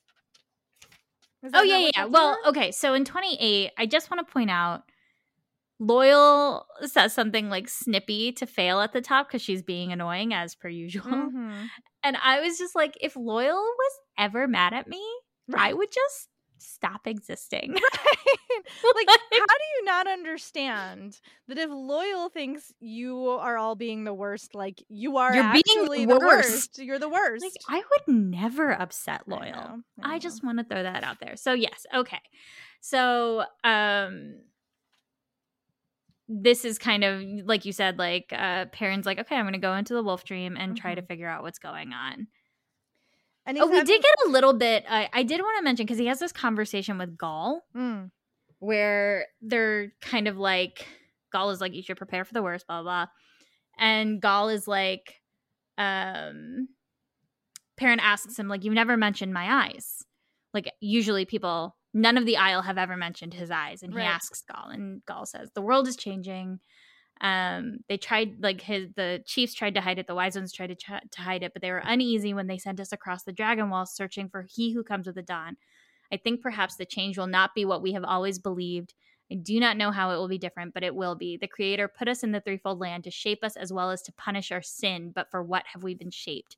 Which uncomfortably echoes, yes. I think, what we saw in a lot of those flashbacks. Mm-hmm. And I just thought that was like the one kind of shining moment yeah, yeah. of the series of chapters of just getting a hint of what a current member of the Aiel mm-hmm. society how how they interact with all of these like expectations yeah yeah because that to me that idea of like I do not know how it will be different, but it will be, or like the change will not be what we always believed is very similar to what that first German says of like, we have found it for this purpose, but is not the purpose for mm-hmm. what we thought it mm-hmm. was, or whatever mm-hmm. that line was. I yeah, just, yeah, yeah. it's so good. Like that, he's so good when he can be good that right. it makes me angry when I'm when like, you not. are wasting our time with these chapters. First of all, this did not need to be eight chapters no. or six six chapters. Sorry, it could have been like four. Yeah, I think he doesn't have enough to do with Perrin. Yeah. I think I think a lot of the time it's it's like book bloat for parent sure. chapters. Yeah, right. Right? Infuriating. Truth. Uh, all right. So Perrin goes into the wolf dream because yep. he's like, I gotta figure out what's going on. Like, why can't I find any wolves? What's going on here? Uh, it takes him forever to find Hopper. Also, is not around, which is weird.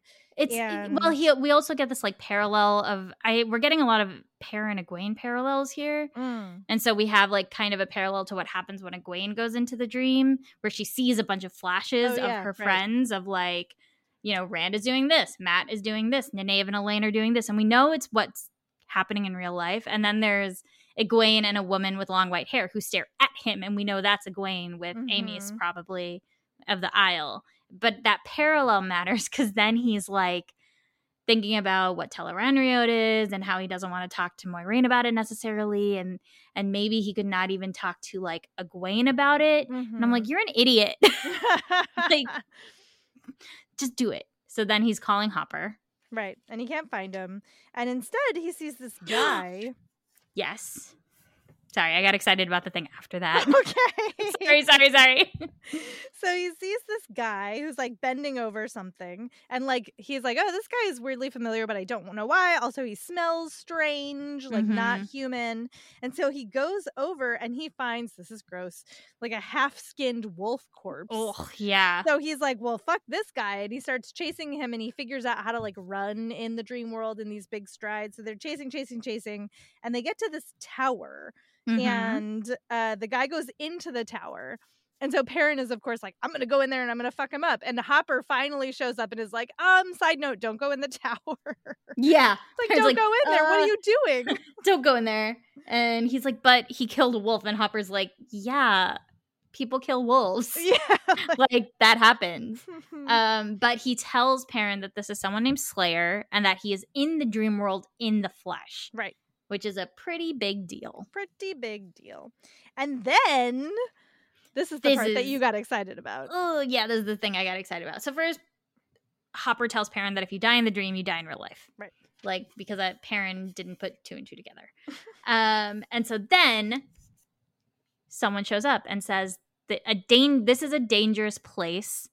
The Tower of Ghenjei is a bad place for humankind. And he turns around and he sees this woman with golden hair and holding like a bow mm-hmm. and she he's like she has a dark cloak on and these like voluminous trousers and her cloak seems to be hiding something silver um and she's she has this conversation with him and we learn a little bit more about what Mat did. Yeah.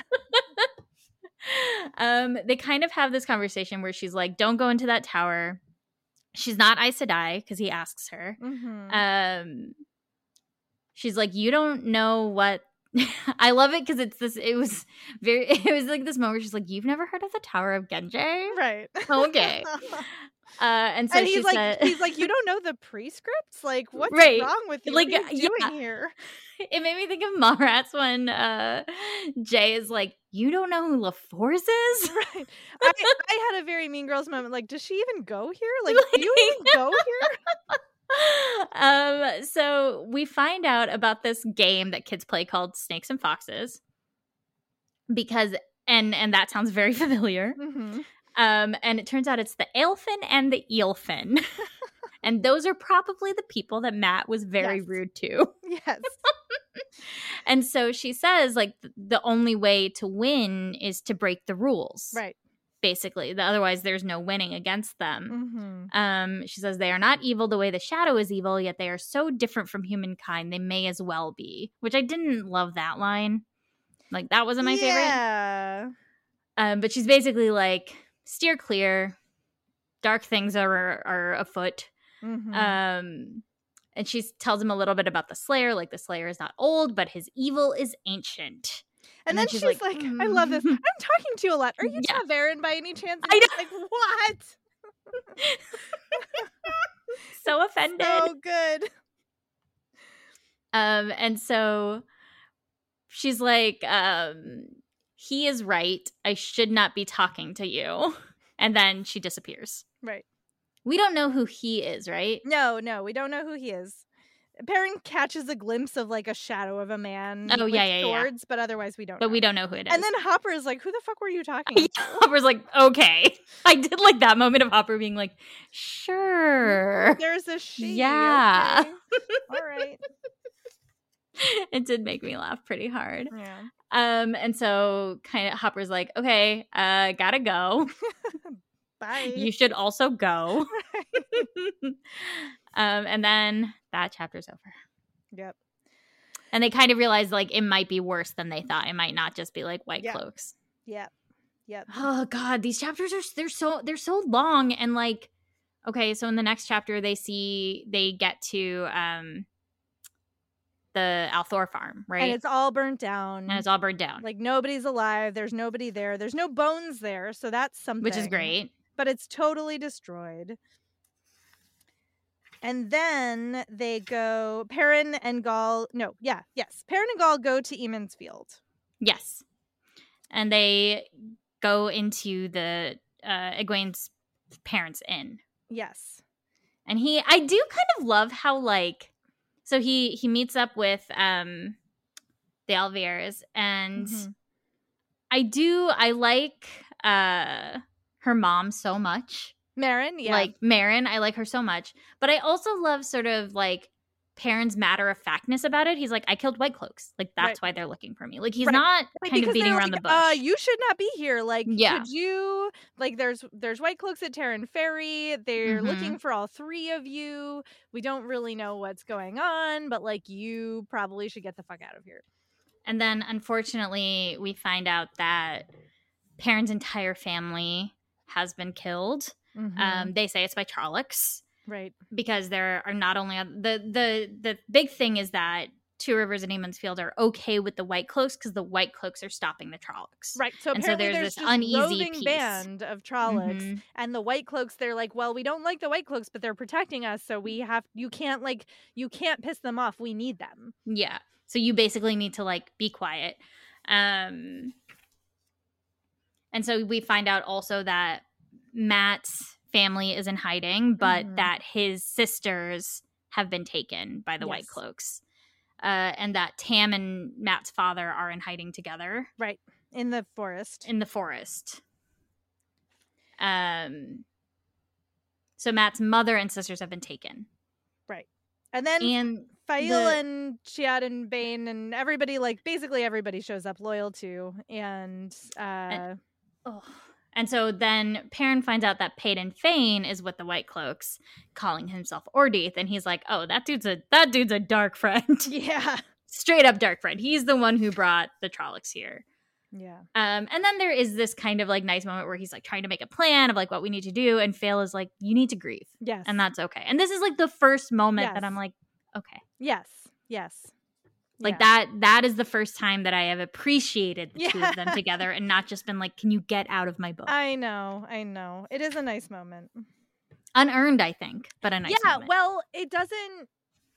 It doesn't make sense. He's writing their relationship so all over the place that, like, yeah, it like talking about things that don't thread. Like, it's not Mhm. really threading well together. The- it's really it's so erratic, right? Yeah. It's like they met they kind of like have this sort of like intense attraction clearly Mhm. that Perrin doesn't know how to handle and then all of a sudden they're dating but we never saw them get Right. together Right. and so them the way they act towards one another is really weird and Mhm. off-putting and then oh, It's a very antagonistic relationship.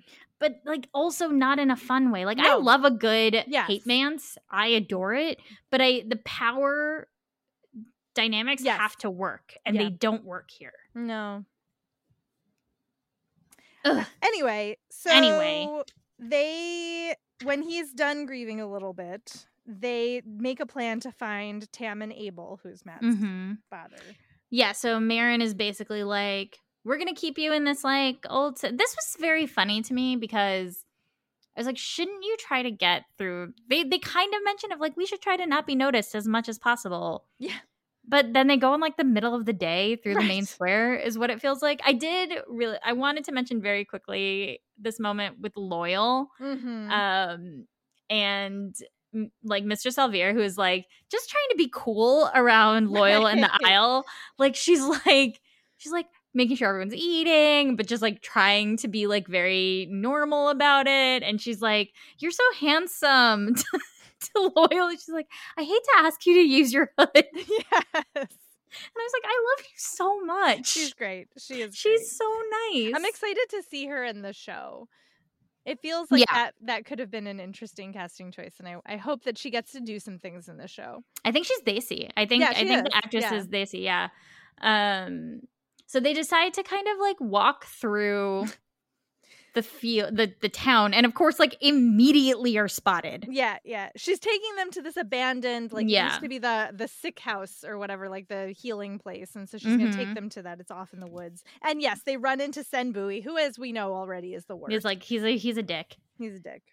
Uh. Yeah. And Mar- Marin is like, this is women's circles business. You better keep your mouth shut. Mm-hmm. You better keep your mouth shut. And so he's like, yeah, yeah, yeah, totally. I'm totally gonna keep my mouth shut. Yeah, Right. totally. And I'm like, mm-hmm. Mm-hmm. I'm, I'm sure.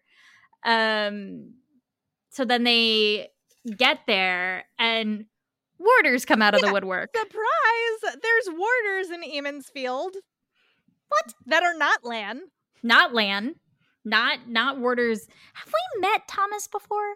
Uh yes. Verin's warder has been oh right, so spoilers. So it's it's Verin and it's Alanna. Verin and Alanna. Yeah. um they're with uh their warders uh tomas and ihvon and the, uh, there was another one who died and uh i believe we have met tomas tomas anyway i believe we have met verin's warder before uh, like very briefly yeah. Like I could not. no I could not remember.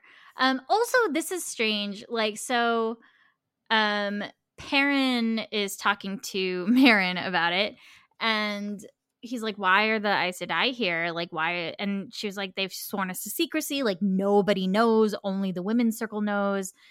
But you know, they're Aes Sedai. right And Perrin says there are Aes Sedai and Aes Sedai, mm-hmm.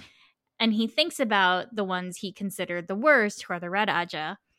Does Perrin not know about the Black Ajah stuff? he doesn't know nobody has not told tell- him no one told- no one thought- told hey, Varen. hey, Pa- hey, Perrin, here's a thing you might want to know. He has no clue Oh my god! because they don't all talk to each other like they're all off Like Rand wasn't like, "Hey, maybe No. I should tell my friend." nope What the fuck? nope What the fuck?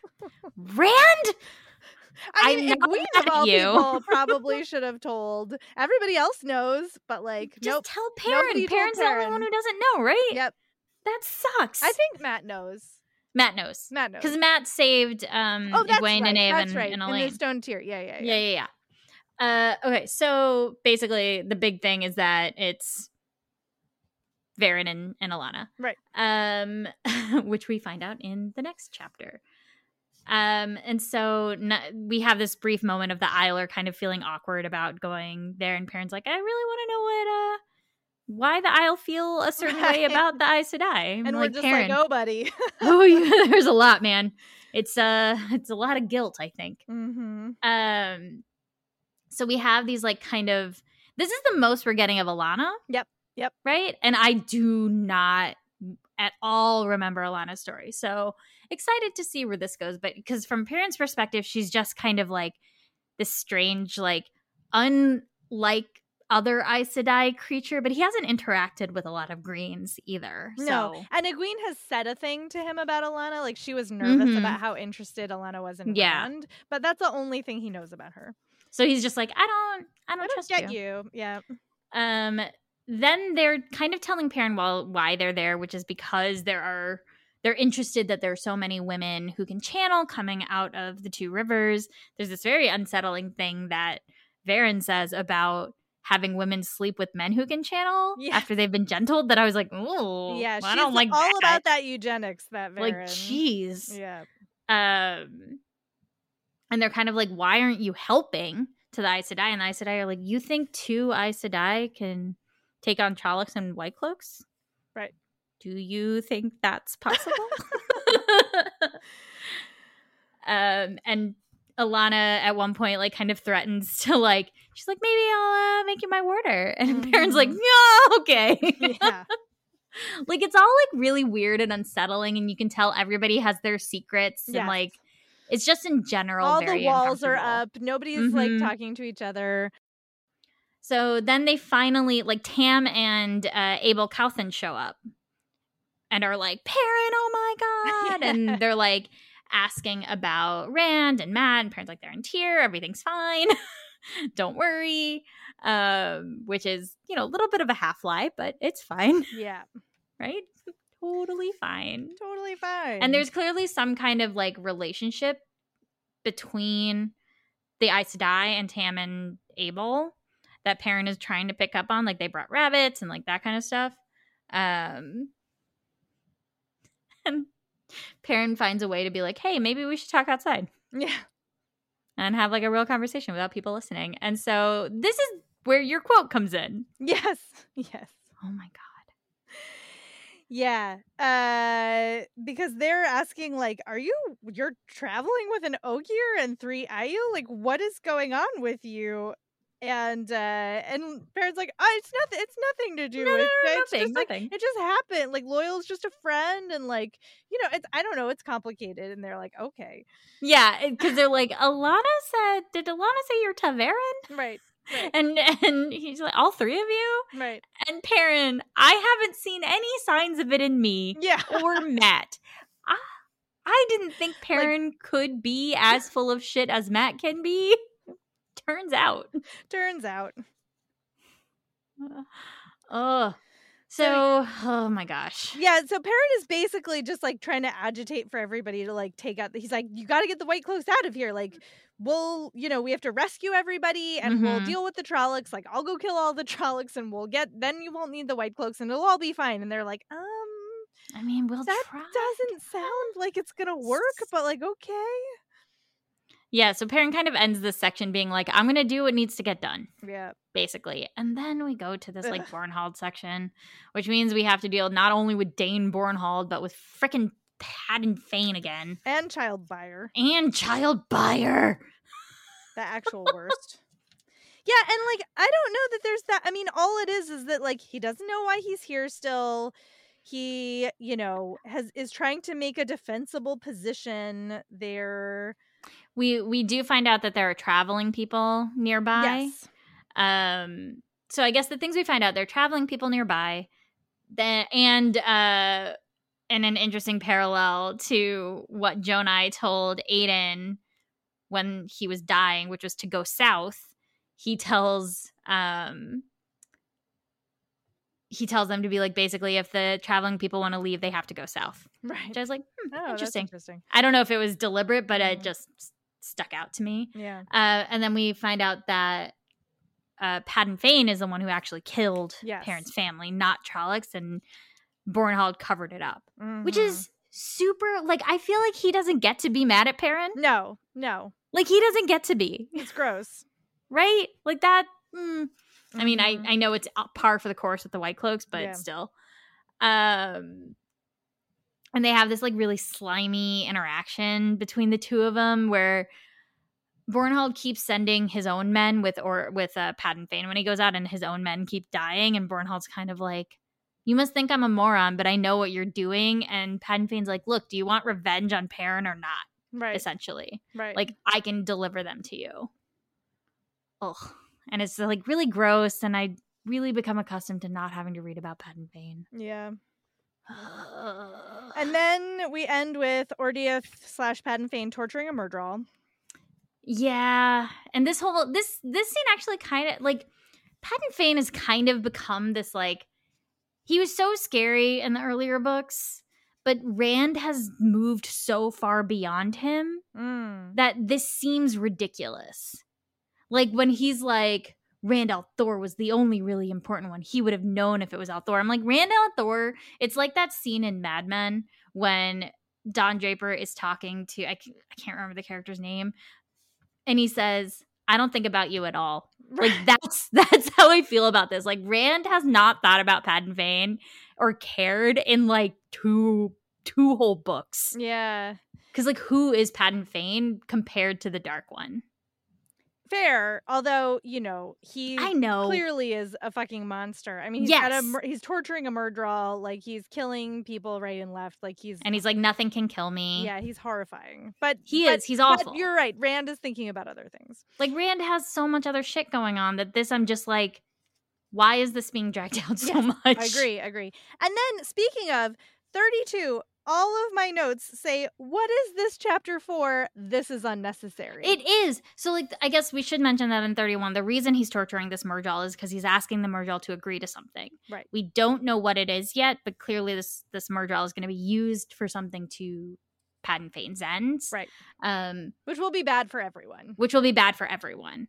Um, so Padan Fain is no longer. I mean, we knew this, but he is out for himself, which means he's going to be attacked from all sides, Right. Essentially. And then yeah, thirty-two. Uh, Like they they go to try to scope out like the White Cloak encampment and see if there's any way to rescue Mat's sisters and the and the Luhhans and like everybody who's being held. And then there's this whole long uh, nothing burger of an interlude with the al'Seens and how Like, like, all of the family is living there and they're all like having this conversation and the whole thing is like just there we don't learn anything we don't care about these people there's no reason like literally, i don't like know what they this leave. chapter is for I don't either. They leave Loial behind with the Aes Sedai, and Perrin asks Loial to keep an eye on Alanna. There's that because Verin comes with them. So I like Alanna stays behind with Loial, and Verin comes with them. Uh, Verin wants to know about the stories. Okay.